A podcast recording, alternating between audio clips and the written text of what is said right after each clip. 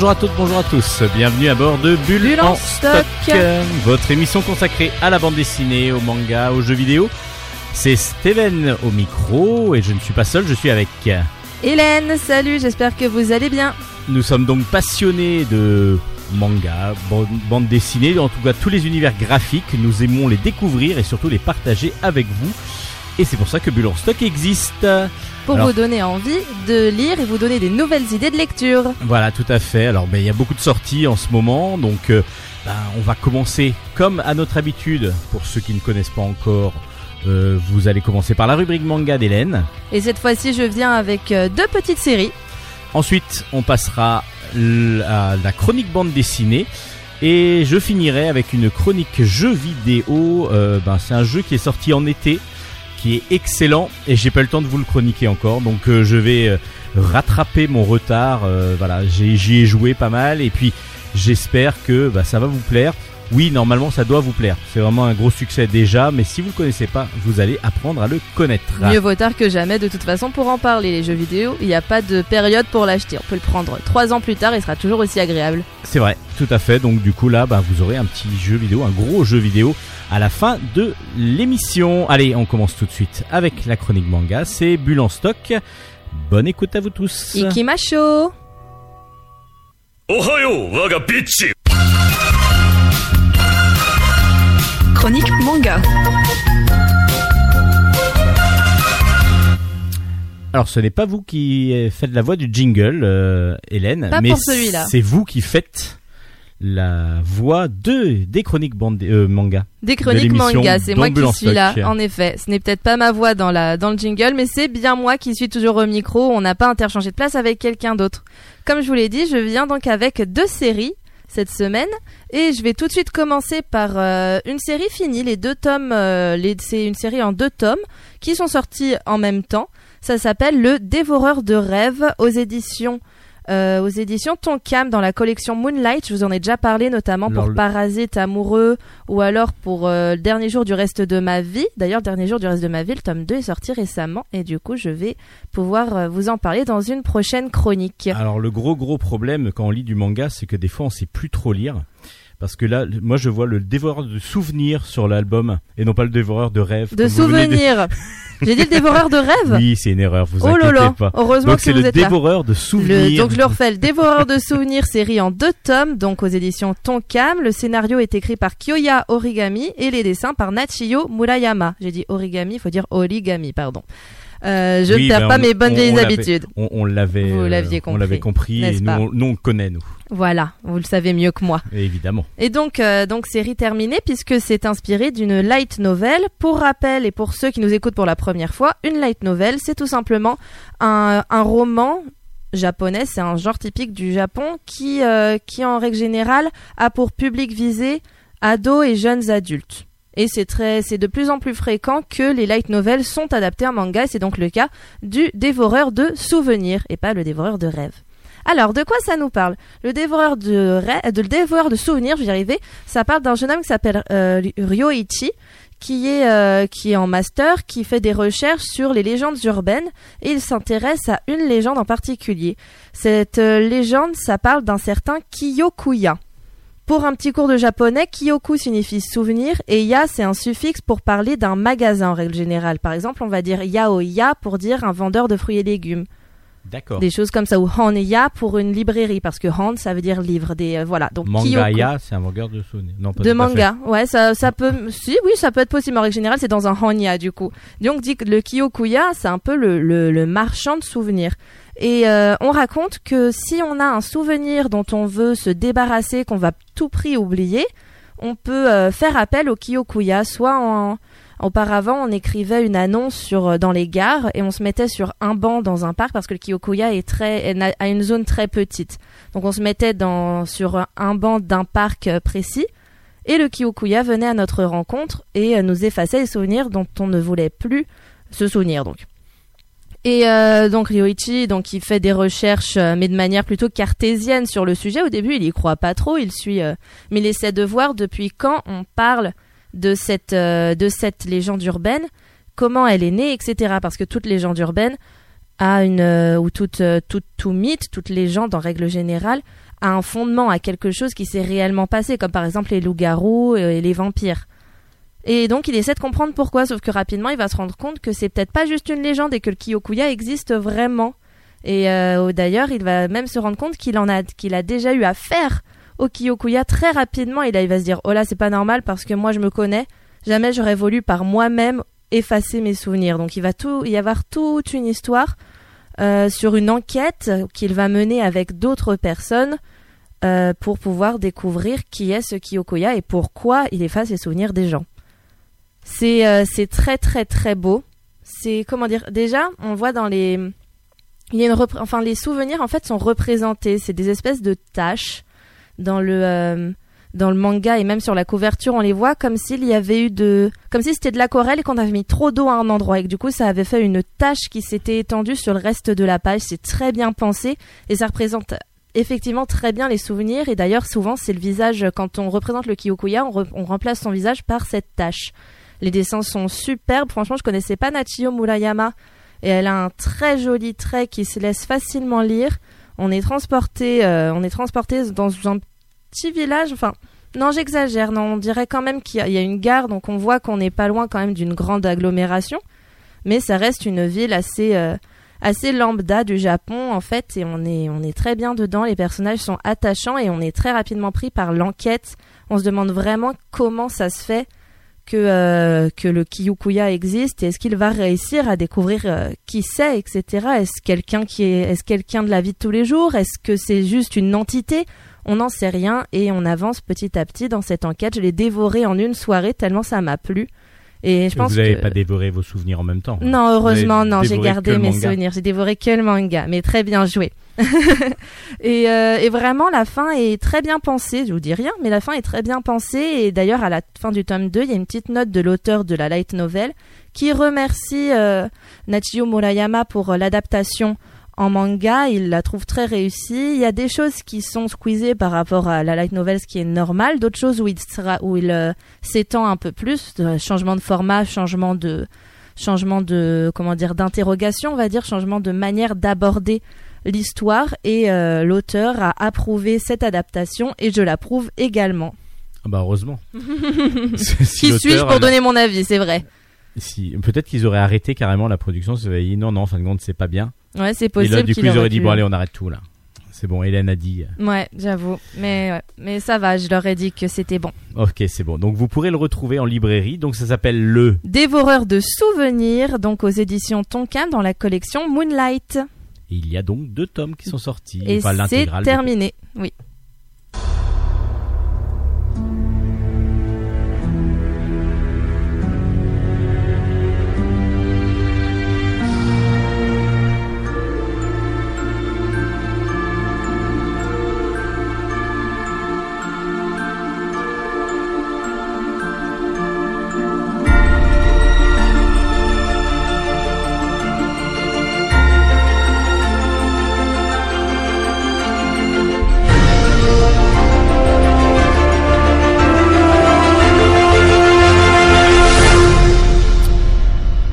Était une fois une chroniqueuse manga qui s'appelait Hélène et qui allait vous faire une deuxième chronique. Alors je dis il était une fois parce que c'était le générique de Once Upon a Time. Non, une mais série. Alors, je sais même pas si elle est finie cette série. J'avais commencé à regarder, j'avais trouvé ça très très bien. Elle est très bien. avec une adaptation de conte, en fin de compte dans le dans un village moderne. en Oui, fin euh, qui est à euh, côté d'une frontière où euh, les contes, etc., peuvent se, Voilà. rencon- se c'est- rencontrer. Et puis il y a Blanche Neige et ainsi de suite. On rencontre tous les grands personnages des contes. Et je ne sais pas si, la, si c'est fini. Faudrait je crois que je. pas. Je sais que, que c'est sur Disney Plus maintenant. Ah, c'est tout ce que oui, je sais. oui, parce que c'est sur Mm, c'est mm. Disney. à la Ouais, mais avant c'était ça passait à la télévision, je sais plus sur quelle chaîne, et Sur maintenant du 6, coup euh, c'était sur la fait. 6 que qu'on regardait du coup. Et donc il était une fois. Il était une une, deuxième fois chronique. Ali Fuleta de 0 à Héros. Le tome 2 est sorti. Donc le manga est écrit par Roga, mais c'est un, c'est inspiré d'une œuvre de light novel également qui avait été écrit par Ryo Shirakome et le character design est de Takayaki et c'est aux éditions Delcourt Tonkam. Comme euh, le dévoreur de souvenirs, je n'ai pas fait exprès. Euh, du coup, ce, manga existe dans tous les formats parce que c'était une light novel et j'ai appris par un ado dans mon entourage et en plus je, me suis sentie un peu bête parce que c'était écrit à la fin du manga qu'il existe aussi en animé. Je savais pas du tout. Euh, disponible sur Wakanim si ça vous intéresse. si vous préférez le format animé au format manga. Donc Arifureta, de quoi ça nous parle? Ça nous parle d'un jeune homme qui s'appelle Hajime Nagumo. Pour vous faire un petit rappel du tome 1, il vient, c'est un, euh, c'est un isekai. Ça veut dire que ce sont des gens qui vivent dans notre monde à nous, qui sont du jour au lendemain téléportés dans un univers euh, héroïque fantasy. Voilà, c'est ça le principe du isekai. Il y a plein de mangas comme ça. Le plus connu c'est Sword Art Online, mais ce n'est pas le meilleur. Pour ma part, mon préféré c'est Log Horizon. Mais donc Alifuleta, c'est le même principe. Donc Hajime, il est euh, euh, il, est renvoi- il est envoyé avec toute sa classe et sa prof d'éducation civique, c'est précisé, d'éducation civique, euh, donc dans un monde parallèle et euh, fantasy. Avec euh, donc avec ses camarades, ils auraient été choisis pour être des héros pour sauver le monde euh, parce que c'est le chaos, va y avoir la guerre, blablabla, classique. Ça démarre donc comme un truc classique, mais finalement, Hajime, euh, il est comment dire il a pas chacun chaque, chacun ont des caractéristiques qui font qu'ils vont avoir une euh, une classe une classe comme dans un jeu vidéo même euh, comme dans un jeu de rôle. comme dans un jeu de chacun va rôle. avoir euh, son rôle justement, et puis chacun va être différent et avoir des des, des, des pouvoirs, des atouts différents. exactement. Sauf que du coup Hajime il a pas trop d'atouts et il a il a juste un seul pouvoir. J'ai perdu le nom. C'est il peut juste transformer euh, par exemple de la pierre en un en un autre objet. J'ai Ah, je vais retrouver. Je vais retrouver. Bref, c'était un truc vraiment minable au début. Du coup, il pouvait. C'est pas de l'alchimie, non, justement, mais ça y fait. Comment, comme c'est présenté, ça y fait, ça y fait pas mal penser. Ça lui permet de, en fait, de la synergie. C'est comme ça qu'il l'appelle. Voilà, j'ai retrouvé. Ça lui permet de crafter en fait euh, des des objets pour les autres, mais au final, c'est pas très utile puisque les autres peuvent euh, aussi crafter d'une autre manière certains objets. Ils peuvent pas faire de la synergie. Du coup, il y a des trucs que lui peut faire que les autres ne peuvent pas mais euh, les principales utilités de la synergie finalement n'est plus très euh, utile dans euh, dans le monde moderne de ce de ce royaume fan- fantasy, d'heroic fantasy. Du coup, euh, il est un peu délaissé par le reste de sa classe, il se moque un peu de lui sauf une seule. Et un jour, ils vont dans un donjon normalement de très bas niveau exprès pour s'entraîner avant d'aller aider les autres héros à sauver le royaume. Sauf que finalement, il y a un monstre de très haut niveau qui s'en prend au groupe et il se fait euh, il dégringole dans euh, l'abîme, dans les abysses. Enfin, il y a les deux termes qui sont utilisés, je sais pas pourquoi. Ça s'appelle le labyrinthe d'Orcs et il se retrouve du coup à errer au fin fond de, de, cet, de cet abysse pour pouvoir essayer de trouver une sortie. Sauf qu'il a plein de rancœur qui montent en lui, il est super euh, énervé contre les autres parce que c'est un peu de la faute de ses camarades s'il se retrouve dans cette situation. Et, euh, et finalement, il euh, se dit je m'en fous, je me débrouille tout seul et euh, je trouverai un moyen de il a pas rentrer dans mon le choix monde. de toute façon. C'est vrai, mais il, va, se dit je trouverai un moyen de rentrer dans mon monde et euh, je m'en fous je m'en fous des autres, je les laisse se débrouiller ici. euh, moi, je rentre sur terre et personne viendra me chercher ni me saouler. Et en fait, il, euh, est dans cet état d'esprit et du coup, bah, pour se nourrir, en fait, dans l'abysse, il va être obligé de se nourrir de monstres puisqu'il n'y a rien d'autre dans l'abysse. Et il se rend compte au fur et à mesure qu'il se nourrit qu'à chaque fois qu'il mange un monstre, il gagne son pouvoir. Ce qui fait qu'à la fin du tome 1, il est ultra pété. Il est super fort, il est increvable, il s'est transformé en une espèce de de, vampire. Enfin, je sais pas trop, il a un pouvoir. Enfin, non, pas un vampire, justement, parce qu'il va rencontrer une jeune fille dans les abysses, et là, c'est le tome 2. Il va rencontrer une jeune fille dans les abysses qui s'avère être une vampire, justement, et finalement, ils vont s'allier pour pouvoir s'en sortir, et il lui propose de, euh, il lui propose de faire la route ensemble, alors qu'ils s'étaient jurés de devenir un loup solitaire. Ils vont tisser un lien un peu particulier, tous les deux. Alors, qu'est-ce que vous en avez pensé? Qu'est-ce que j'en ai pensé? J'en ai pensé que euh, c'était... Alors déjà, les graphismes sont très sympas, c'est dynamique, c'est joli, pas mal de fanservice quand même, mais c'est... euh, c'était à prévoir pour un manga de ce genre. Ça, on devine tout de suite que c'est pour, euh, enfin, que le public visé, c'est c'est un shonen, c'est pour des ados, garçons ou filles. Mais justement, comme je dis qu'il y a du fan service, je pense que les les, les jeunes hommes peuvent, peuvent apprécier d'autant plus l'humour qu'il y a dedans, on va dire. Euh, mais moi j'aime bien aussi ce genre d'humour, donc ça me pose aucun souci. C'est pour ça que je dis que c'est aussi adapté aux filles. Donc les graphismes sont très très sympas, les monstres sont super intéressants, sont super beaux. Parfois un peu trop de d'action, enfin de, de détails peut-être, ce qui fait qu'on comprend pas trop ce qui se passe sur la page. On voit juste qu'à la fin, il y a l'un des deux côtés qui est à terre. On n'a pas vu, on n'a pas compris qui a donné quoi comme coup. C'est parfois le défaut des mangas. Ouais, les mangas, puis même de certaines BD aussi où les scènes d'action sont des fois difficiles à retranscrire Mhm. et il faut tout un talent pour le faire et Oui. pas mettre trop de gros détails parce que du coup on comprend pas ce que c'est comme détail même si euh, l'auteur a, a su ce qu'il voulait mettre. C'est pas toujours évident des fois à rendre. Et c'est vrai que les combats euh, corps à corps sont très difficiles des fois à rendre. C'est ça, exactement. Et là, on le ressent quand même, surtout face à un monstre qui fait euh, 5 ou 6 mètres de haut. On peut comprendre que c'est compliqué à représenter, mais ça ne dérange pas la lecture. Ah, il y a un petit aspect politique qui commence à se dessiner aussi dedans, et ça, c'est intéressant. C'est pas toujours le cas dans les isekai, et donc du coup, ça, ça donne un- une autre tournure au scénario. Je suis un peu curieuse de savoir comment ça va évoluer, en espérant que du coup, ça, ça part dans le bon sens justement à l'image de Log Horizon où euh, il est très bien pensé comme euh, comme manga de ce genre. Là, bon bah on est quand même encore un peu dans du euh, dans du shonen pur et dur euh, avec euh, de l'action, de l'action, de l'action.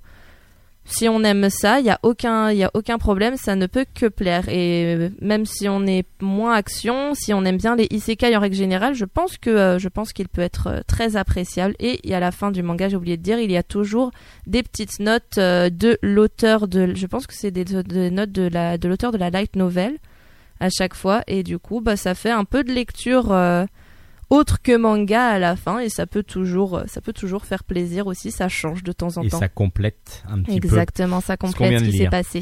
Vous pouvez nous redonner les références s'il ça vous plaît. s'appelle donc Arifureta de Zéro à Héros le tome 2 est sorti aux éditions Delcourt Tonkam. Et c'est un shonen. Merci beaucoup Hélène. mais je Euh, vous en prie. On se retrouve la semaine prochaine pour des nouvelles chroniques manga. Euh, D'ici là, bah, on va passer aux chroniques BD, mais avant, notre petit jeu de la semaine. et oui. À regardez pas parce que du coup vous avez peut-être le nom qui va apparaître sur le sur l'écran donc du coup on va lancer donc la musique habituelle entre les deux styles de chronique entre les mangas et les bandes dessinées. Et on a décidé cette année de mettre que des musiques enfin des chansons tirées de films. Donc il faut retrouver le film. Et oui. Allez à vous de jouer. Bon courage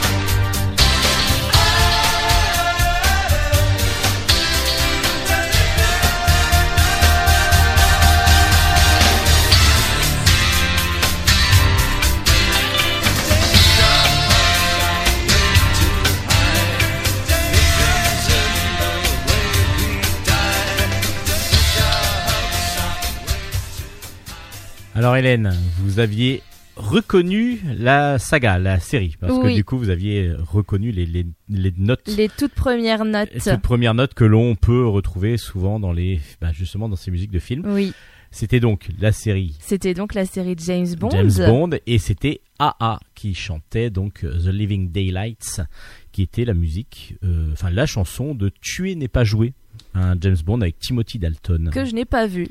Bah maintenant vous allez pouvoir le voir, maintenant vous connaîtrez la musique. Eh oui, c'est pour ça que la musique entière me parlait pas et que j'ai eu le doute au milieu de la, enfin après, mais je me suis dit non mais les premières notes c'est sûr il c'était il ça. est vrai que ça, ressemble beaucoup à du James Bond. Je pense Mhm. qu'il doit y avoir une, une base qui doit être euh, Gardé obligatoire. à chaque fois. Mhm. On passe aux chroniques euh, bande dessinée. Chronique bande dessinée, c'est parti. Chronique bande dessinée. On commence ces chroniques BD avec Angel. Le tome 1 s'appelle Le Sanctuaire des Hérétiques. Première partie, ce sera deux parties pour faire la première histoire. C'est de Christophe Beck au scénario, Claudio Montalbano au dessin, et c'est aux éditions Soleil. On se retrouve de nos jours euh, dans les Carpates, dans un village qui paraît assez inhospitalier. En effet, on, il fait toujours assez sombre, il fait toujours euh, nuit, enfin pas nuit, mais il fait toujours, il pleut toujours.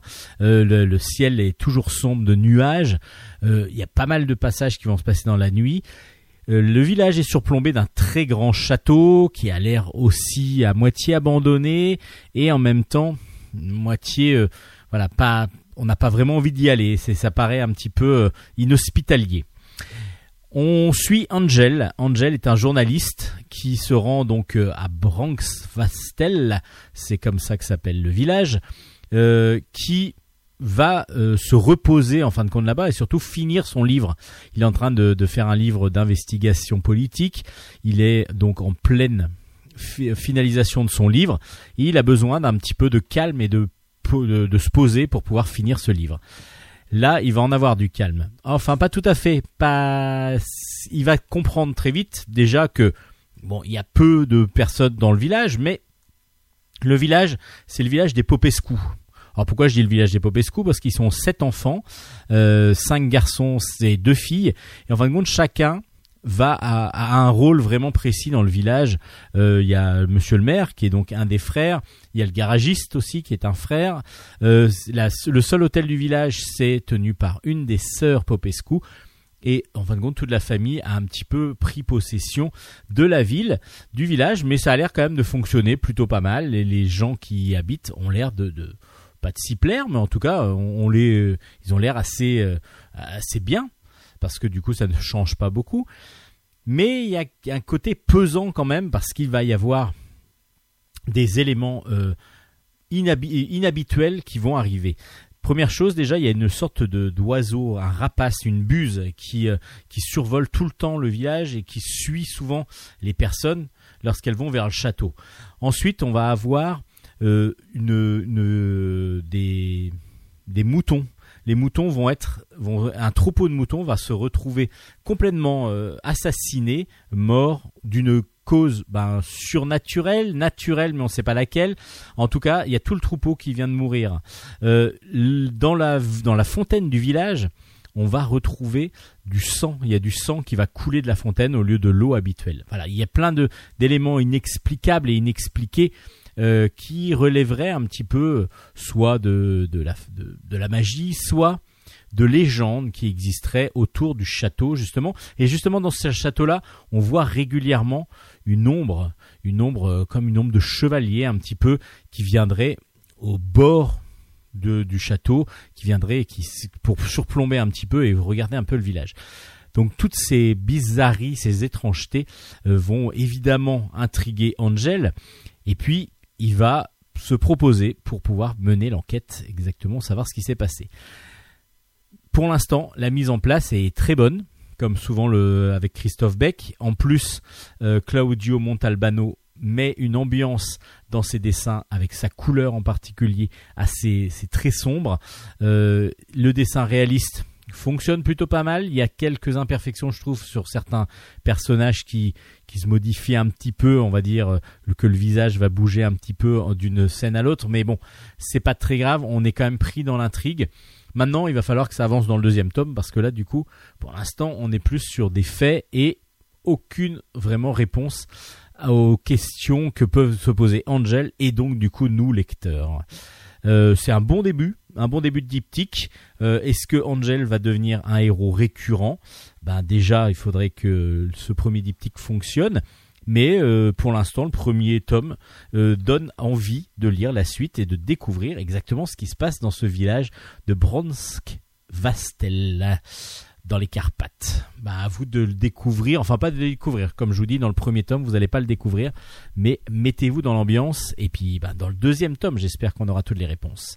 Ça s'appelle donc Angel, le tome 1 est sorti aux éditions Soleil.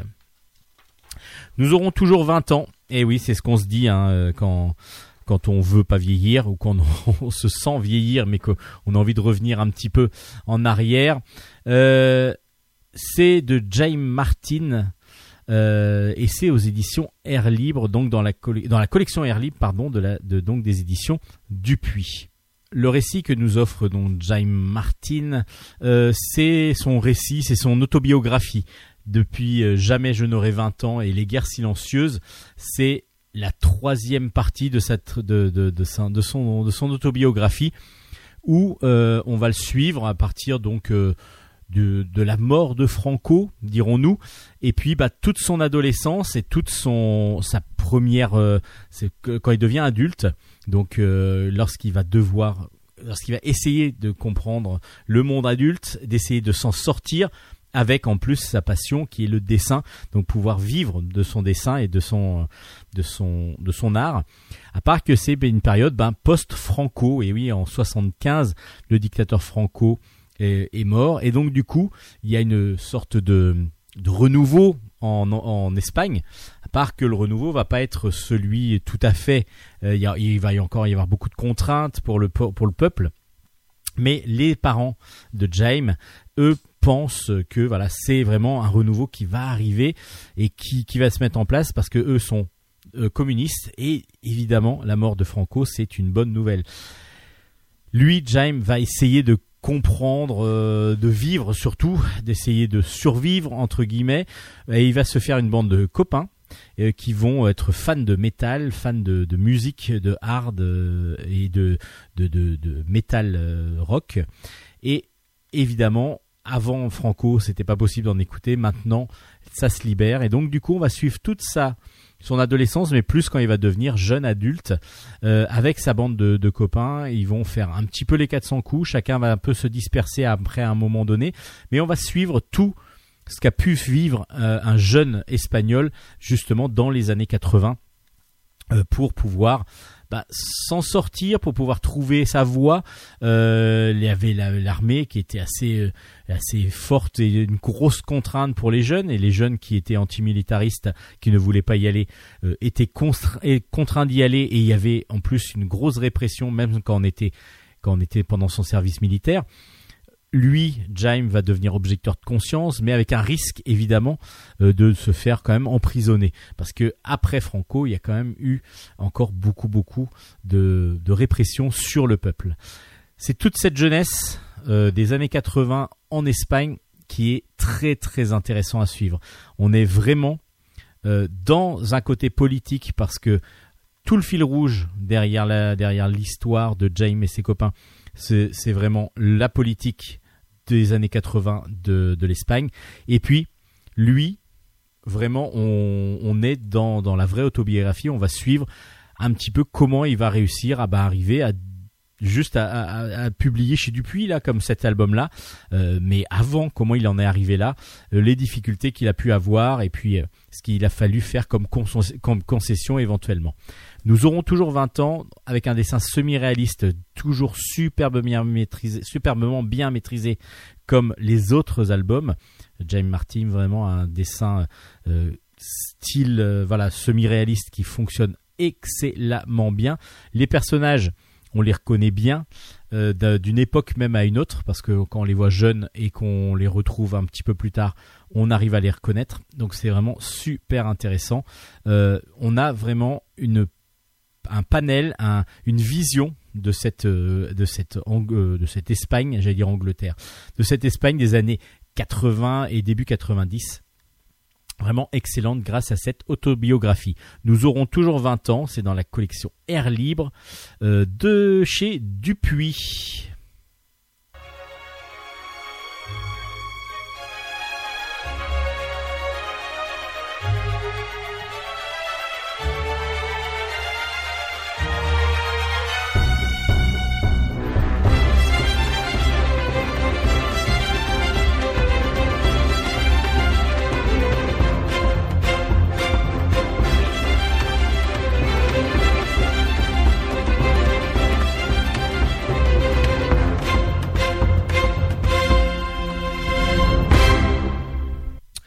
On continue avec euh, du comics, cette fois-ci Murder Falcon. C'est un récit complet de Warren Johnson aux éditions Delcourt, dans la collection évidemment Delcourt Comics. On se retrouve, ben, on parlait de métal avec euh, Nous aurons toujours 20 ans parce que c'était un groupe de fans de musique hard et métal, euh, le groupe des amis de Jaime Martin. Là, on a carrément avec le dieu, le dieu du heavy metal qui arrive sur Terre. Alors le dieu du heavy metal, c'est justement le Murder Falcon. C'est un, un- une sorte d'humain, mais avec euh, c'est un faucon en fin de compte, mais euh, humanoïde, euh, qui est là pour tuer des monstres, des monstres qui envahissent petit à petit la Terre. Jusque, bah voilà, il est très fort, mais il va puiser sa force vraiment dans le heavy metal, dans le métal assez, euh, assez, assez dur. On commence donc euh, sans connaître ce personnage-là, mais on va suivre Jack. Jack, lui, il sent pas bien. euh, il, il est, il a perdu quelque chose. On va le comprendre petit à petit dans le dans l'histoire. Et puis il avait un groupe de heavy metal qui commençait à fonctionner plutôt pas mal. Et lui, il a été obligé d'arrêter. Euh, il a même planté un petit peu son groupe. Donc le groupe s'est dissous. Et il, il, il- voilà, il est pas vraiment bien dans ses baskets. À part qu'il va rencontrer justement ce Murder Falcon qui va euh, lui demander de jouer, jouer de la musique parce que lui c'est un guitariste. Il joue de la guitare et là du coup le, le Murder Falcon arrive à tuer plus facilement les monstres. Donc il va d'abord, euh, Jack récupérer une sorte de guitare magique qui va lui qui va donner encore plus de puissance à, son à, son donc euh, bah, pas l'avatar mais au Murder Falcon et bah, pour pouvoir vaincre les monstres qui arrivent de plus en plus forts et de plus en plus nombreux sur la Terre, qu'est-ce qu'il va falloir faire? Ça va être récupérer les membres du groupe pour que remettre le groupe en place. Donc on va d'abord chercher le bassiste, ensuite le batteur, la batteuse, je ne sais pas si on se dit comme ça, mais la, la fille qui à la batterie. Et du coup, le groupe reformé va pouvoir essayer de vaincre le grand grand chef du mal, anéantir le mal complet. Euh, c'est un délire total. C'est un délire total. euh, avec euh, avec du coup ben, du heavy metal, on a l'impression de l'entendre. C'est même plutôt pas mal de d'essayer d'avoir une bande son efficace qui fonctionne avec ce type de d'album. Et puis, je vais, vous dire comment on va la, trouver cette bande son. Euh, et puis, ben, on a un dessin comics super efficace avec beaucoup beaucoup de vivacité.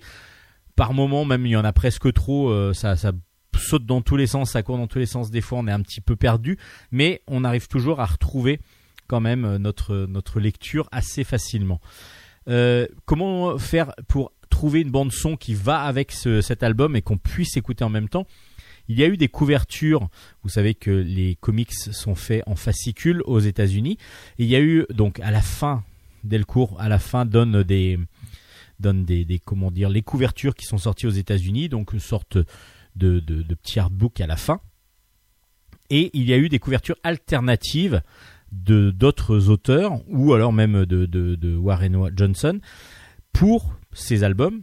À part qu'ils ont repris chaque couverture des, des petits fascicules donc de comics des États-Unis, ont repris une pochette d'album de vraiment de, de de musique et de musiciens euh, donc de heavy metal qu'il faut absolument connaître et écouter. Donc ça vous permet en prenant un petit peu, ben il y a du Anthrax, il y a il y a plein d'autres groupes comme ça, euh, Iron Iron, Iron Maiden, etc. Euh, toutes ces tous ces groupes là, vous allez prendre les morceaux les plus connus de ces albums là qui vous sont qui sont des albums cultes. Donc euh, évidemment, c'est des albums qui ressemblent aux autres, mais il y a toujours le Murder Falcon dessus. Donc ils ont pris l'icône du Murder Falcon pour pouvoir faire des, fausses pochettes d'albums. Mais on reconnaît très bien les albums, et puis en plus c'est marqué en dessous. Donc c'est ce que moi j'ai fait. J'ai écouté quelques morceaux pour aller avec les, morceaux les, morceaux de musique, euh, les morceaux de- d'action de, de l'album, et ça fonctionne très très bien. Ça fonctionne très très bien. Bon après voilà, c'est une histoire simple, efficace, avec beaucoup beaucoup d'action. Euh, c'est très réjouissant de voir tout ça. Ça explose pas mal dans tous les sens et c'est ça fonctionne bien. Ça fonctionne bien. Ça s'appelle donc Murder Falcon et c'est aux éditions Delcourt. On continue avec Horseback 1861. C'est de Asteda au scénario, Nico au dessin et c'est sur le label 619 de chez Ankama. Et c'est un western, donc ce qui est assez rare pour, ces, pour euh, cette, euh, ce label 619. On est plutôt sur quelque chose de très, euh, de très street, de, très, de très moderne, de, de tout ce qui arrive de la culture urbaine. Et là, on est sur un western, mais il va quand même y avoir dans cet album, évidemment, un style graphique qui va vraiment faire penser à quelque chose entre le manga, le comics. On est vraiment avec beaucoup, beaucoup d'action. Euh, peut-être trop par moment. Enfin, je vous explique un petit peu après ma, petite, euh, mon petit reproche de l'album, qui est vraiment plutôt, plutôt bon. Euh, on est juste après la guerre civile, donc en 1861, la guerre civile aux États-Unis, et on va suivre donc un, Redford de Randall qui est un chasseur de primes. À part que dès le début de l'album, on le voit, voilà, il vient donner son dernier, son dernier, sa dernière chasse, dirons-nous, sa dernière proie. Il euh, gagne un petit peu d'argent et il a dit voilà, j'arrête.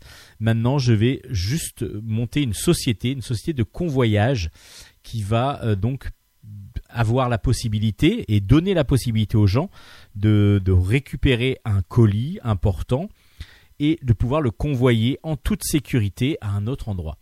Ils vont donc pour ça utiliser le train et ils vont être euh, donc euh, lui va être accompagné donc de sa fille et puis de, trois autres personnes qui sont des, fines gâchettes. Alors il y a un Indien, euh, il y a, il y a un, un jeune noir qui, est- accompagné d'une hyène et puis toute cette équipe là bah, est plutôt des très bons tueurs, sont plutôt des très bons tueurs, arrivent à, à combattre et à tirer assez facilement et ainsi de suite. Donc du coup, c'est plutôt une bonne garde lorsque vous avez un colis important ou euh, quelque chose d'important à transporter. Et justement, il y a une mystérieuse cargaison qui euh, leur arrive et ils vont devoir euh, l'envoyer. C'est le gouvernement qui leur a demandé de, faire le, transfert de cette, mission enfin de cette, de ce bagage assez important, enfin de cette, euh, j'arrive pas à trouver, de cette cargaison voilà assez importante.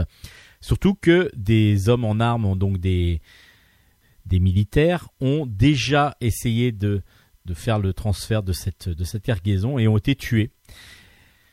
Du coup, c'est peut-être la dernière chance du gouvernement de pouvoir euh, donc récupérer, d'amener à bon port en tout cas ce colis. Et du coup, la Randall Company va essayer de faire le, le taf. Mais si on vous comprenez bien, bah, il va y avoir beaucoup beaucoup de, de chemin à faire et surtout beaucoup beaucoup d'embûches parce que tout le monde a l'air de vouloir euh, récupérer de vouloir récupérer donc cette euh, ce, ce, paquet ce, ce- cette cargaison il y a de tout le monde. Il y a vraiment des, des bandits de, de grand chemin mais il y a aussi des indiens. Il y a vraiment tout le monde. Donc du coup ils vont devoir se défendre et défendre leur cargaison leur marchandise pour l'amener à bon port. Alors Horseback 1861 c'est très efficace parce que graphiquement justement il y a une vivacité terrible euh, dans l'album. Euh, et donc du coup les scènes d'action sont efficaces et, rapides donnent vraiment beaucoup de mouvement mais des fois c'est le petit reproche qu'on pourrait faire c'est que des fois il y a un petit manque de lisibilité euh, dans, les planches. On s'y perd par moment, donc du coup, il va falloir des fois se concentrer un petit peu davantage sur le dessin pour pouvoir comprendre vraiment les cases, l'enchaînement des cases, pour pouvoir vraiment suivre l'action au mieux. C'est un petit peu dommage, il y a manque d'un petit peu de fluidité par moment sur certaines scènes. Je dis pas vraiment que c'est sur l'ensemble de l'album. Et par contre, le scénario, ben, il est vraiment efficace aussi parce qu'on est dans une ambiance western, mais très modernisée, avec beaucoup d'action, avec euh, beaucoup de, rebondissements aussi, et ça, fonctionne plutôt pas mal. Le, voilà, le, petit bémol, ça va être des petits moments de, perte de facilité de lecture. Mais à part ça, Horseback 1861 a l'avantage d'être un western très moderne, donc on sort des clichés un peu classiques du western où on a du dessin assez réaliste pour pouvoir expliciter ben, tout ce qui était western de l'époque. Là, on est vraiment sur quelque chose de plus contemporain, plus urbain même, euh, dans, la façon de dessiner et de concevoir le western. Donc c'est ce qui va vraiment être l'intérêt de cet album qui s'appelle donc Horseback 1861 et qui est paru aux éditions en Kama.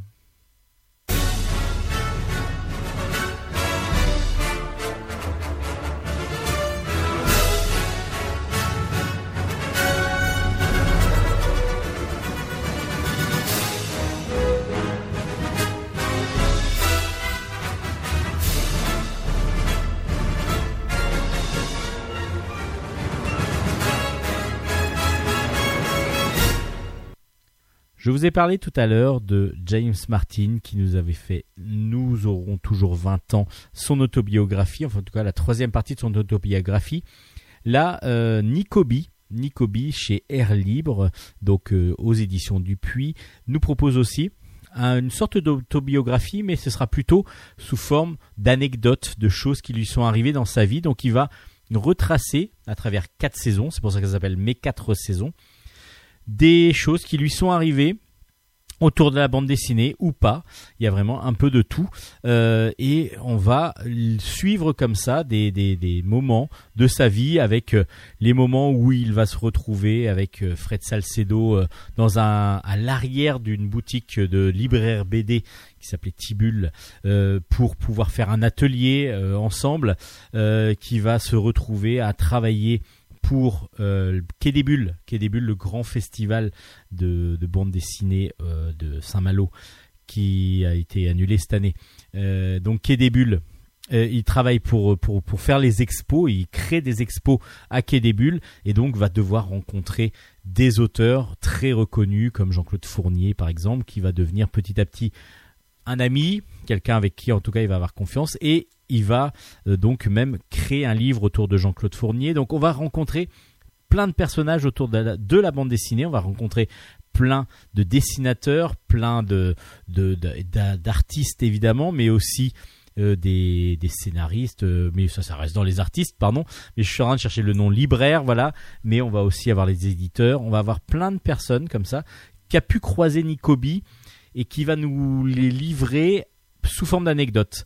Alors tout est vrai, j'imagine, parce qu'autrement l'intérêt est un petit peu nul si tout était créé de toutes pièces.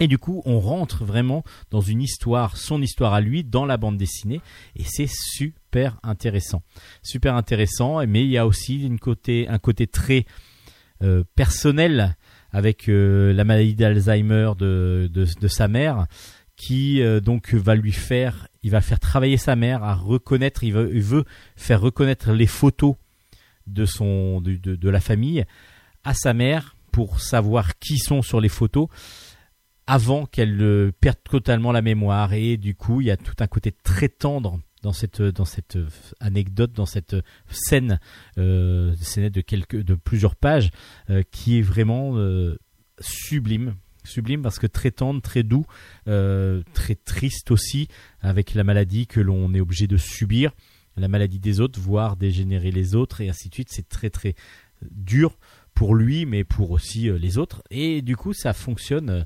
vraiment bien au point de vue de l'émotion. Et puis moi qui suis assez fan de retrouver toutes des anecdotes comme ça autour de la bande dessinée plonger dans l'univers de la bande dessinée et puis dans l'histoire de la bande dessinée, ou quand on va rencontrer euh, Yvon Delporte et ainsi de suite, c'est vraiment super intéressant. Donc du coup, mes quatre saisons.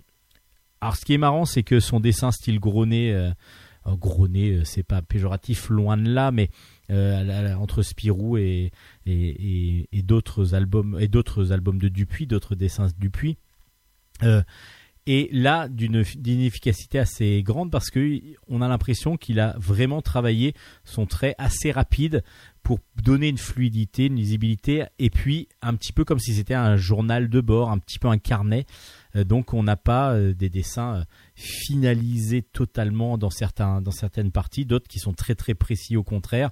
On a vraiment un peu tous les styles graphiques. On a l'impression qu'entre chaque scénette, il n'a pas changé complètement de style, mais va se donner une liberté dans le trait et dans le dessin. Ça s'appelle Mes quatre saisons. Euh, si vous aimez tout ce qui est l'univers de la bande dessinée à l'intérieur de l'univers de la bande dessinée, ça va vous intéresser automatiquement. C'est de Nicobi et c'est vraiment excellent. Une grosse recommandation de chez euh, de Bulle en stock et c'est aux éditions Dupuis dans la collection Air Libre. Et Nicobi parlait de la maladie de sa maman euh, dans son album donc euh, que je viens de vous présenter, mes quatre saisons. Et il va, je voulais vous présenter un livre. Là, cette fois-ci, c'est un livre qui s'appelle Bienvenue dans mon demi-monde, le journal pas triste d'une survivante. C'est de Caroline Lhomme au, ben, à l'écriture, parce que c'est un vrai euh, livre, un vrai roman. Et Florence Sestac qui en a illustré beaucoup de chapitres. Il y a pas mal d'illustrations de Florence Sestac. Et c'est paru aux éditions Hugo, Hugo des singes, euh, dans les, dans, dans, dans, bah, chez Hugo, tout simplement. Euh, bienvenue dans mon demi-monde, c'est le journal triste d'une pas triste pardon d'une survivante. Pourquoi euh, on dit ça? Parce que Caroline Lhomme est donc une journaliste qui travaillait, qui était d'abord attachée de presse dans la bande dessinée, d'où l'univers bande dessinée illustré par Florence Estac. Et puis du jour au lendemain, elle après elle était devenue journaliste sur Internet. Et puis un jour, elle, euh, sans vraiment euh, avoir de, signes avant-coureurs, elle a été frappée par un AVC foudroyant qui l'a laissé euh, déjà en très très mauvais état et surtout qui, lorsqu'elle a réussi à s'en sortir, lui a lui a laissé une, une hémiplégie, une hémiplégie du côté gauche, si je me rappelle bien. Et donc, du coup, c'est pour ça que c'est bienvenue dans mon demi-monde, parce qu'elle a plus qu'un demi-corps. Alors, cette femme devait épouser un brillant avocat qui a fui très facilement et très rapidement lorsqu'il a vu l'état de sa future femme. Et puis, bah, on va suivre dans cette, dans cette, dans cette, dans ce livre, de tout un journal. C'est un journal, en fin de compte, des chroniques d'un combat après le l'AVC. C'est-à-dire dès qu'elle a commencé à retrouver ses moyens de communication, au départ par une ardoise, et puis petit à petit qu'elle a pu communiquer aussi verbalement. C'est toute sa lutte pour pouvoir se remettre au mieux, tout l'aide qu'elle a pu euh, être, euh, qu'ont pu lui apporter tous les médecins, les kinés et ainsi de suite. Et tout ça est vraiment écrit d'une façon très drôle. Très drôle parce qu'elle prend la vie du bon côté, elle essaye d'être toujours positive. Et c'est même très impressionnant parce que du coup on a une facilité de lecture avec le côté drôle de son, de son, de son récit. Et en même temps on se dit, bah, est-ce que j'aurais vécu, j'aurais vécu ça? Est-ce que j'aurais été comme ça, aussi forte que, Caroline Lhomme? Je suis pas sûr. En tout cas, c'est un beau, beau, beau livre sur un- une chronique de vie et surtout une volonté de s'en, de s'en sortir euh, et d'aller au plus loin dans son, dans, dans, sa rétab- dans son rétablissement. Évidemment, Florence Estac, vu qu'il y a beaucoup d'humour, bah, arrive grâce à son côté très rond euh, de, de ces personnages, au côté très rond de ces personnages-là, de ces personnages plutôt, de donner vraiment vie à, à, ces, à ces anecdotes et à, ces, à tout ce journal, avec beaucoup aussi d'humour, euh, beaucoup de tendresse aussi par moments. Il y a vraiment des, des, des dessins qui sont absolument sublimes. Donc c'est un récit fort, un récit qu'il faut euh, apprécier euh, parce que vous allez apprécier l'humour qui, en- qui traverse toutes les lignes et en même temps bah, la volonté, le combat que va suivre cette femme. C'est vraiment sublime. Euh, enfin sublime, c'est vraiment très très fort et très bon. Donc euh, sublime, euh, je veux dire, dans le côté... bien bien fait de, du côté vraiment de de se battre et de donner vraiment envie aux autres peut-être de se battre aussi cet album cette, ce livre va peut-être permettre à d'autres de se dire allez il faut que je sois positif et que j'y aille donc Caroline Lhomme a donc écrit ce livre illustré avec beaucoup beaucoup de dessins de Florence Sestac. Et c'est sorti aux, aux éditions Hugo. Ça s'appelle donc Bienvenue dans mon demi-monde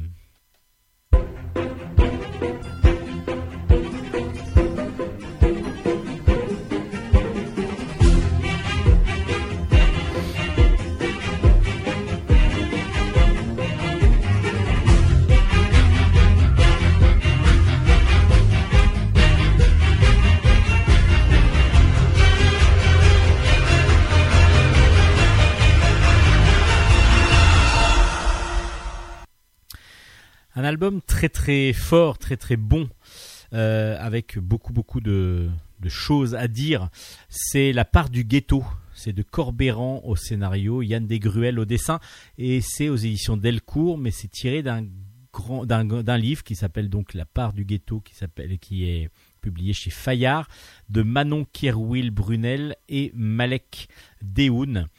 Euh, pendant plusieurs années, euh, il y a euh, Manon et Malek qui sont allés dans les, dans les cités et qui ont suivi des gens, qui en ont raconté leur vie et en particulier de comment on peut survivre dans justement le ghetto, euh, donc dans ces villes qui sont, enfin, dans ces quartiers surtout, qui sont assez bloqués, où la, la, vision de l'avenir est pas toujours très réjouissante, voire très tendre.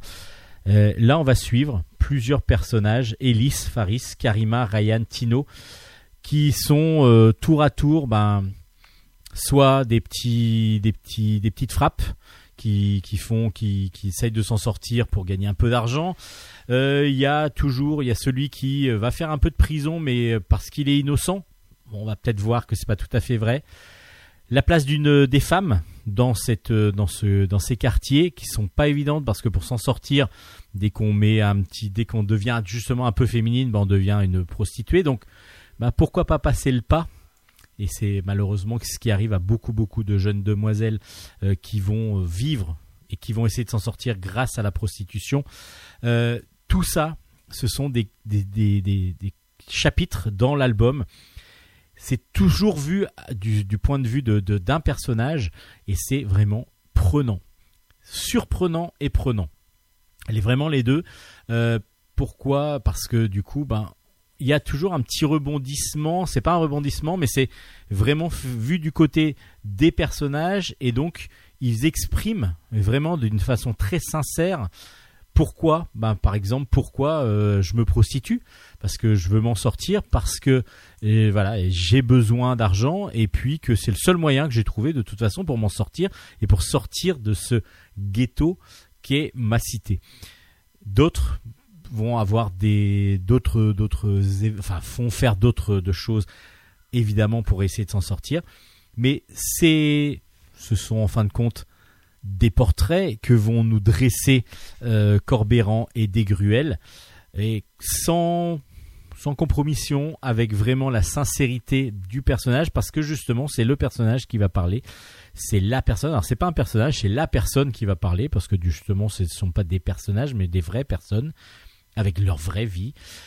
Et c'est vraiment très très intéressant. Et c'est souvent une bonne claque dans la figure alors Yann Desgruel qu'on a connu sous en dessinant Gengis Khan par exemple euh, pour les éditions Delcourt en la collection jeunesse avec un dessin tout rond très coloré.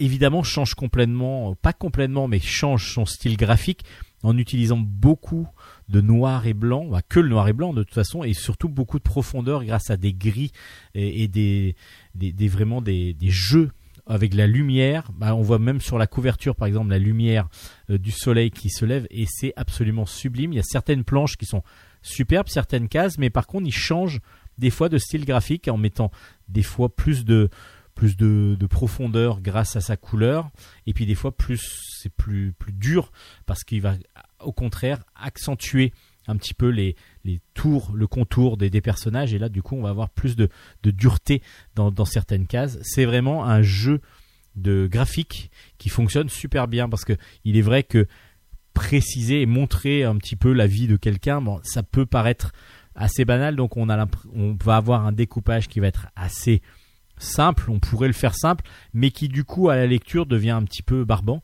Là, il arrive à trouver des, choses graphiques, des, des façons de faire graphiquement qui nous donnent vraiment envie de continuer à lire. Et puis, Corbéran nous donne vraiment envie de connaître à chaque fois, bah, par chaque chapitre, il doit y en avoir 6 ou 7, chaque chapitre, la vie de cette personne-là, pourquoi elle en est là et comment elle en est arrivée là aussi. Euh, en tout cas, c'est vraiment super bien fait. Ça s'appelle La part du ghetto. C'est sublime et on est euh, en plus graphiquement sur quelque chose d'assez pas innovant mais euh, de, changeant pour cet auteur, cet auteur que l'on connaissait euh, plutôt dans la jeunesse et qui là change complètement son fusil d'épaule mais on reconnaît quand même sa patte. C'est ça qui est très intéressant dans les visages en particulier. Et vraiment un très très bel album recommandé par Bulle La part du ghetto aux éditions Delcourt. On parle de graphisme avec euh, le graphisme de Yann Desgruel.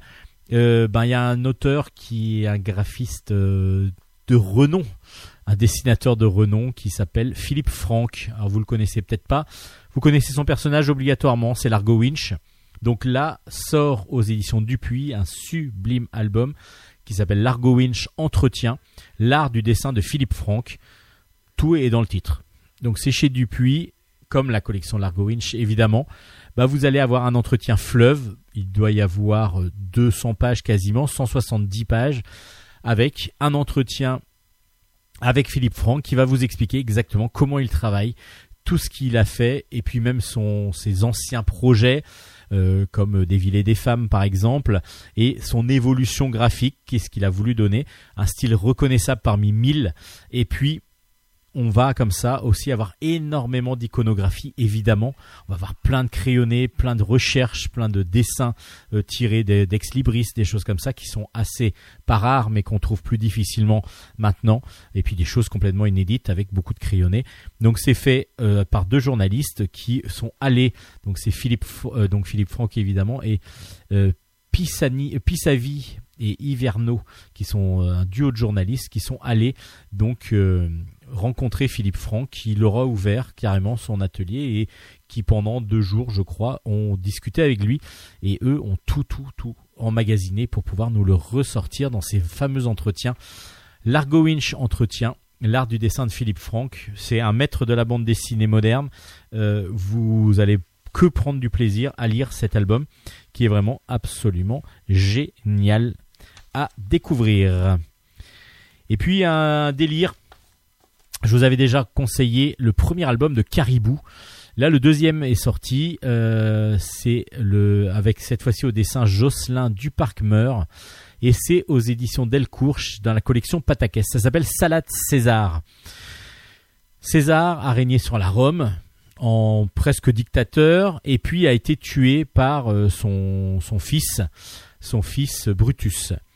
Là, on retrouve un César, donc c'est une, une page à chaque fois, un, un gag, euh, un, brut, un, César, on retrouve un César mais complètement crétin, un, vrai crétin quoi, un imbécile, il comprend rien, il, euh, il a des idées complètement folles, donc euh, par exemple ce qu'il veut lui c'est se faire le maximum de pecs et d'abdos, c'est vraiment ce qui lui, le, le rend intéressant pour lui, il va tracer une croix sur chaque statue qu'on va faire de lui, parce que si un jour il meurt ou alors se, si les statues se réveillent plutôt, les statues se, mettent en, mouvement, euh, il va, euh, on va pouvoir reconnaître lequel est le vrai César parce qu'il a peur qu'on les confonde. Enfin, c'est, il est complètement absurde dans sa, dans sa façon de, de réfléchir, il est complètement crétin.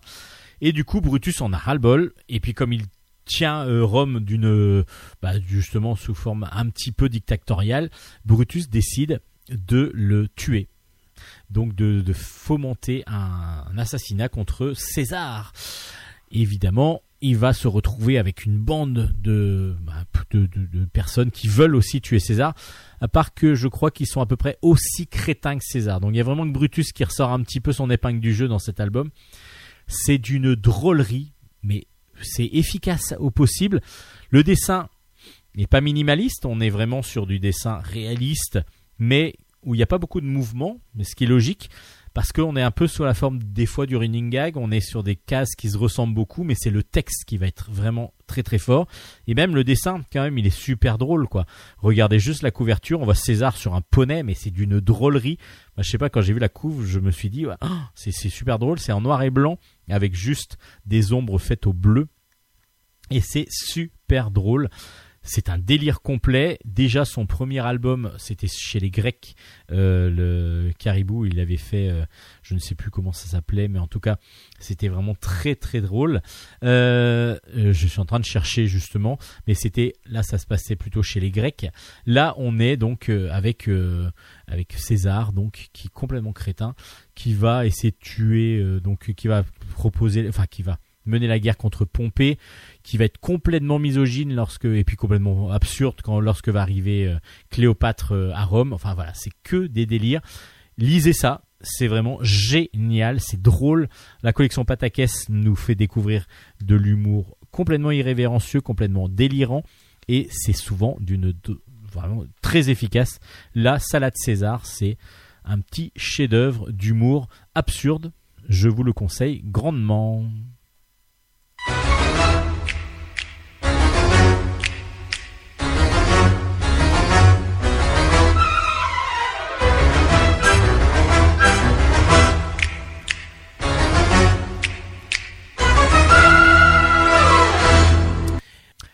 On parlait de César juste avant et là on va parler maintenant, on va repartir dans l'histoire avec le passe-temps.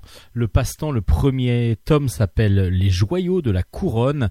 C'est aux éditions Jungle et c'est Carbone, euh, Bénédicte Carbonelli, donc Carbone au scénario et Ariane Delrieux au dessin. Euh, c'est donc aux éditions Jungle. On est parti euh, dans, un, dans une autre période que celle de César parce qu'on est en 1514. On suit Marie et Léo qui sont à notre époque vont voir euh, le grenier de leur grand-mère. Pourquoi? Parce qu'ils ont besoin de trouver des costumes leur, pour faire le pour le carnaval. Leur euh, grand-mère était costumière justement, enfin elle fabriquait des costumes et elle va donc leur proposer d'aller dans le grenier chercher leurs costumes pour le carnaval. Ils vont y aller et là ils vont trouver une grande psyché qui va leur permettre donc de se regarder, de se mirer afin de pouvoir euh, voir si leurs costumes leur vont ou pas. À part qu'il y a un petit petit système qui leur permet à un moment donné de faire ouvrir d'ouvrir une porte une porte qui va les envoyer justement en 1514 le 17 mai exactement. C'est la veille du mariage de Claude de Bretagne avec François d'Angoulême. Euh, donc euh, Anne euh, François de Bretagne Claude de Bretagne qui est la fille donc de Anne de Bretagne et de Louis XII et le gros problème pardon c'est que Claude de Bretagne doit se marier mais dans la dot il y a un médaillon qui lui a, qui doit qui doit rentrer en jeu pour le mariage. Autrement le mariage va être annulé et elle vient de le perdre. Elle vient de le perdre ou alors plus exactement on vient peut-être de lui voler. Tout de suite Marie et Léo qui sont costumés bah ça tombe bien parce que du coup ils avaient mis un costume avant de traverser le miroir vont pouvoir euh, venir en aide à cette Claude de Bretagne euh, qui euh, va qui va- donc ils vont essayer de retrouver le joyau qui manque afin de pouvoir euh, concrétiser le mariage. Alors c'est une aventure euh, très simple mais très agréable à suivre, à lire.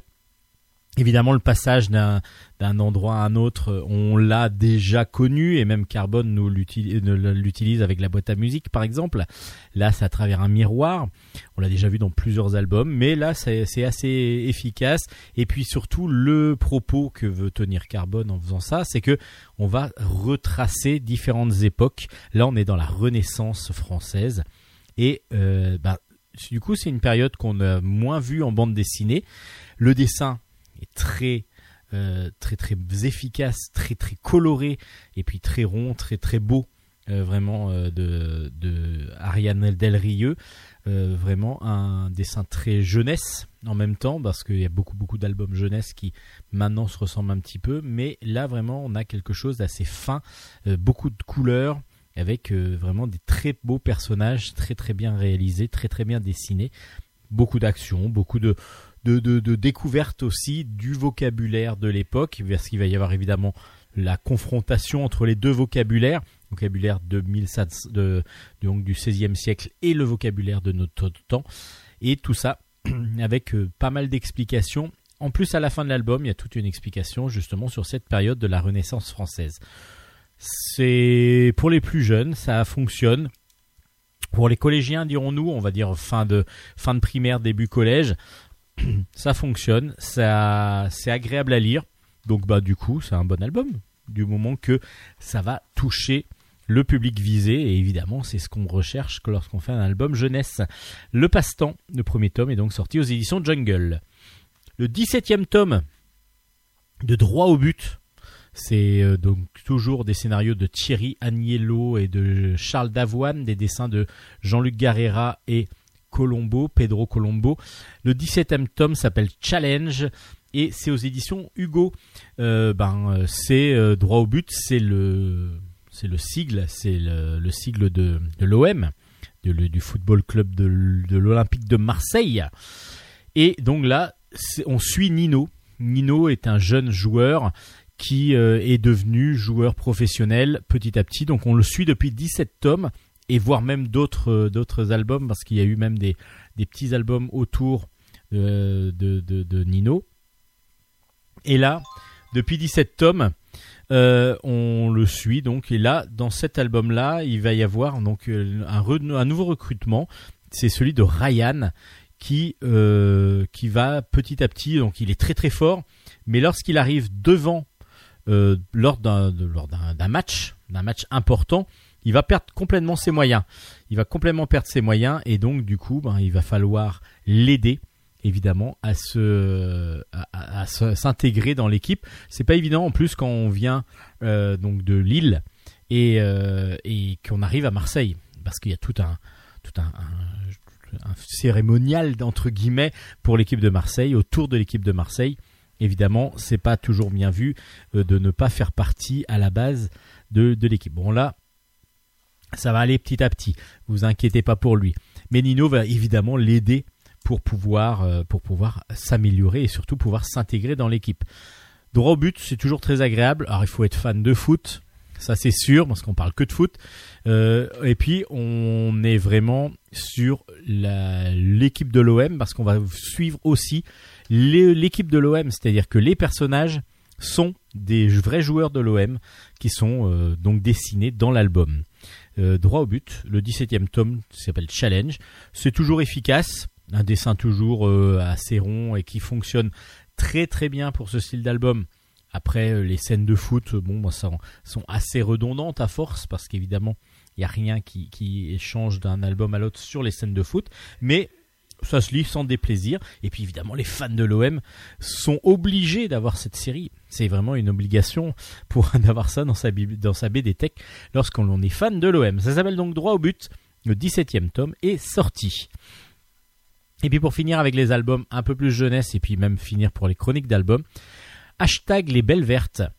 Euh, c'est euh, le premier tome s'appelle Sauvons les océans. C'est de Loïc Ni- Nikolov au scénario et euh, donc euh, Antoine Losti au dessin. Euh, déjà le dessin, on est sur un dessin jeunesse un petit peu girly par moment, mais super bien maîtrisé. Tout fait à la palette graphique, mais vraiment qui fait ressortir beaucoup les volumes. C'est très très agréable. Le dessin est absolument sublime, beaucoup de couleurs. Et puis on va avoir un propos derrière de Loïc Nikolov qui va être très très bon. On va suivre Emma, Lily et Fadila qui essayent de lancer un petit peu dans leur collège euh, toute un, une vague d'écologie. Elles veulent que on fasse un jardin euh, dans le un jardin écologique dans leur dans leur dans leur collège, mais elles n'arrivent pas à fédérer vraiment, elles n'arrivent pas à sensibiliser les camarades. Au, tout ce qui est écologique. Elles, pourtant, leur idole, c'est Greta Thunberg. Donc, elles voient et puis elles essayent de sauver Greta, enfin, de, de suivre plutôt les traces. Elles vont pas sauver Greta Thunberg, elles vont suivre les traces de Greta. Et pour cela, elles ont peut-être un objectif, c'est faire un gros coup, vraiment prouver au monde entier, grâce à une action coup de poing, que euh, que c'est qu- qu'il va falloir changer un petit peu les choses. Et elles vont prendre euh, un, parti un petit peu un petit peu original, c'est que elles vont s'attaquer aux porte-conteneurs. Alors du coup, nous on découvre moi, j'ai découvert dans l'album que les porte-conteneurs étaient très polluants. Bon, après, j'imaginais bien que des gros bateaux qui portent des milliers de containers, euh, bah, ils ont besoin quand même d'énergie énorme, donc pouvoir beaucoup de, de pétrole, etc. Mais qu'il y a encore d'autres choses, comme des containers qui tombent et ainsi de suite, qui s'échouent, euh, qui détruisent et qui polluent de plus en plus les, océans. Et là, justement, elles vont vouloir aller s'aborder un petit peu, en tout cas se faire connaître lors du, lors du lancement du plus gros container, euh, porte-container en tout cas, euh, c'est pas un container, c'est un porte-container, euh, lors d'un lancement du plus gros porte-container qui s'appelle l'Argo, Euh, évidemment bah, c'est au bord de la mer et puis là il va falloir qu'elle traverse toute la France pour se retrouver, pour réussir à aller sur le chantier naval. Euh, leurs parents, ben, on va leur cacher un petit peu les choses. Ce sera beaucoup plus simple comme ça, parce qu'elles sont sûres de ne pas y aller si elles en parlent à leurs parents. Donc du coup, ben, les voilà partis. Ces trois demoiselles qui vont être rejoints par un garçon qui, est- je pense, il y a un petit peu de- d'histoire d'amour qui va se petit à petit dans les albums. J'espère qu'il y en aura d'autres parce qu'il est vraiment très très bon celui-là. L'histoire d'amour va peut-être se développer un petit peu, mais on sent que il est prêt à tout pour les aider euh, ces, jeunes demoiselles et en particulier Emma, notre héroïne, l'héroïne donc de cet album qui est plutôt l'instigatrice de tout ça. Euh, c'est vraiment super bien fait. Pourquoi? Parce que on a un propos écologique sur tout ce qui est transport euh, qui est très intéressant. Euh, les, différences entre ben, l'avion, le porte-conteneurs et ainsi de suite, et toutes les manières de polluer. Donc c'est comme si les filles faisaient des recherches sur Internet, et donc on a des pages de recherche Internet qui nous donnent des articles à lire sur justement les la nocivité écologique de chaque, de chaque moyen de transport. Et puis, euh, il y a tout un final qui est vraiment très intéressant, parce que du coup, euh, Emma euh, vit seule avec sa mère, et on va comprendre, et sa mère et son beau-père, enfin en tout cas son père, elle n'arrive plus à le voir, et justement c'est c'est un, gros manque pour elle, mais on va comprendre pourquoi. On va comprendre pourquoi. Je vous en dis pas trop. C'est vraiment un excellent album qui va montrer aux plus jeunes les dangers de, certains de, certains moyens de transport et donc du coup qui va euh, peut-être les faire penser à différentes euh, d'une autre façon euh, lorsque l'on lorsqu'ils vont réfléchir bah, justement justement aux moyens de transport les moins polluants lesquels utiliser et ainsi de suite. C'est très très bien fait. Ça s'appelle hashtag les belles vertes. Et c'est aux éditions Jungle. On passe maintenant aux chroniques jeux vidéo à la chronique jeux vidéo. Chronique jeux vidéo. Le jeu dont je vais vous parler aujourd'hui s'appelle Ghost of Tsushima. On est sur un jeu exclusif à la PS4, un Peggy 18, et qui est fait par Sucker Punch, donc et édité par Sony. Alors Ghost of Tsushima, on se retrouve au XIIIe siècle sur une île qui s'appelle Tsushima, et qui une île japonaise qui est envahie par les Mongols. Et cette île est est surveillé et comment dire même euh, est, est défendu par 80 samouraïs qui ont donc euh, le bushido comme euh, comme euh, comme euh, comme respect et respectent le bushido qui est donc les règles de combat des samouraïs et les règles d'honneur surtout du samouraï. Et les mongols vont attaquer euh, donc cette île et ils vont devoir la défendre rapidement. Les mongols prennent le dessus et prennent même le pouvoir sur l'île de Tsushima. Seul un samouraï va euh, survivre. Alors pas tout à fait survivre parce qu'il y a le chef des samouraïs qui lui est emprisonné. Et justement son neveu, Jin Sakai, va euh, devoir, va récupérer de ses blessures grâce à une aide euh, providentielle et va donc essayer de renverser et de sauver déjà ceux qui peuvent encore être sauvés, et puis renverser la domination mongole sur l'île de Tsushima. Alors, on est vraiment sur un jeu d'action euh, avec de l'infiltration. On a vraiment un mélange euh, de, styles complètement différents, avec beaucoup d'infiltration, parce qu'il va pas falloir se, faire repérer et justement aller attaquer le plus discrètement possible. Évidemment, on est seul contre beaucoup d'a- d'adversaires. Et puis on est sur un, vrai film quasiment, euh, parce que quand j'allais dire film, on est sur vraiment un jeu avec de superbes cinématiques, avec un superbe graphisme. On est au paroxysme de ce que peut faire la PS4. On est vraiment au maximum avec euh, The Last of Us 2 que je vous avais présenté, avec The Ghost of Tsushima, parce que on a poussé au maximum là la PS4 dans ses retranchements et vraiment, vraiment, vraiment graphiquement, on est comme si on était dans un film. On est vraiment au plus proche d'une réalité que que peut donner la PS4. Point de vue jeu, point de vue jeu gameplay, on est assez proche d'un Assassin's Creed par exemple, où on va et inf- s'infiltrer et devoir attaquer. On va utiliser les armes qui sont en notre, possess- en notre possession, qu'on va récupérer au fur et à mesure. On va essayer de suivre le code d'honneur des samouraïs, le Bushido. Et puis, on va, comme ça, quête par quête, alors il y a des quêtes principales, il y a des quêtes annexes, essayer de d'enlever le joug mongol de Tsushima. Une grosse originalité aussi pour pouvoir se déplacer, parce qu'il y a une grosse... Alors, il y a beaucoup de combats.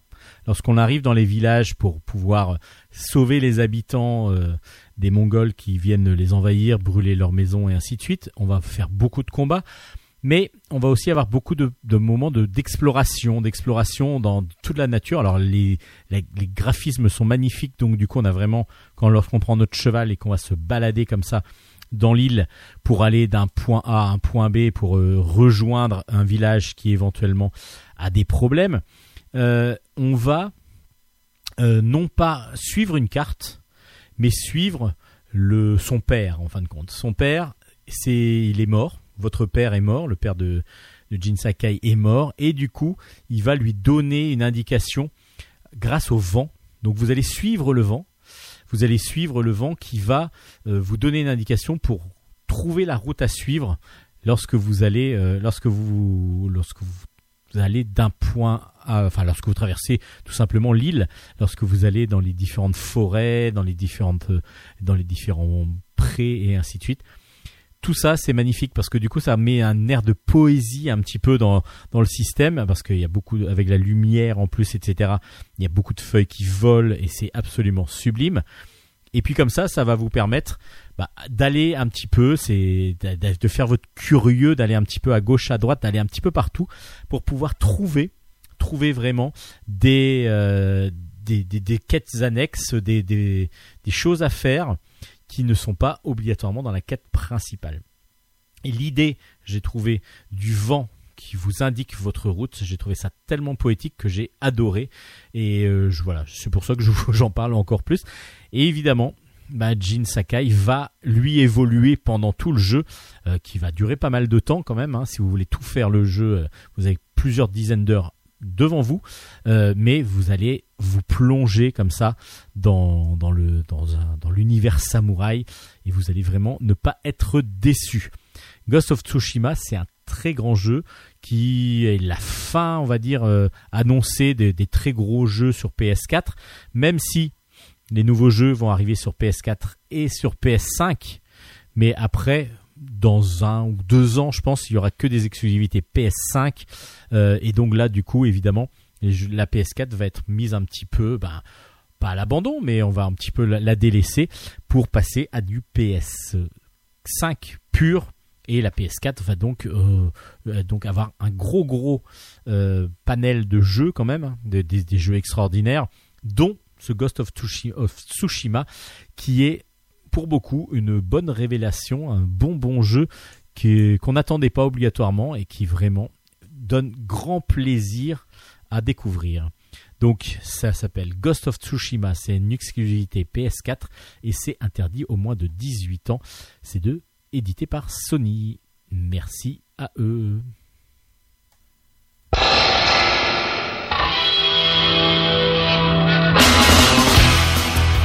Et voilà, c'est la fin de Bulle en stock. Euh, J'espère que vous avez apprécié l'émission, comme nous nous avons apprécié de la faire. De vous l'offrir et j'espère que nous avons donné des idées de lecture ou de cadeaux. Et justement, si vous voulez retrouver les chroniques, enfin les albums, la liste des albums chroniqués, vous pouvez, vous pouvez aller sur notre page Facebook. Bulle en stock, bulle avec un S. Et puis aussi, ben, vous pouvez télécharger les anciennes émissions, vous pouvez nous podcaster. Vous ne vous inquiétez pas, ça nous fait absolument pas mal, mais vous pouvez aller sur toutes les plateformes de streaming, de, de, podcasts les plus connus, euh, comme les moins connus.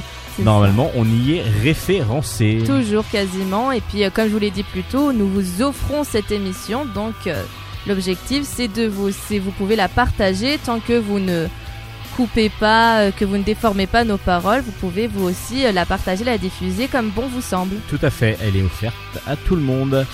Merci à Nicolas de nous offrir cette antenne, l'antenne de Radio Grand Paris. Merci à lui de nous accueillir toutes les semaines. Et puis, ben, nous, on se dit à la semaine prochaine, Hélène. Et oui, à la semaine prochaine avec des nouvelles lectures. Allez, bonne lecture à tous, justement. Bonne semaine. Matalaishu Ciao, ciao, ciao, ciao, ciao.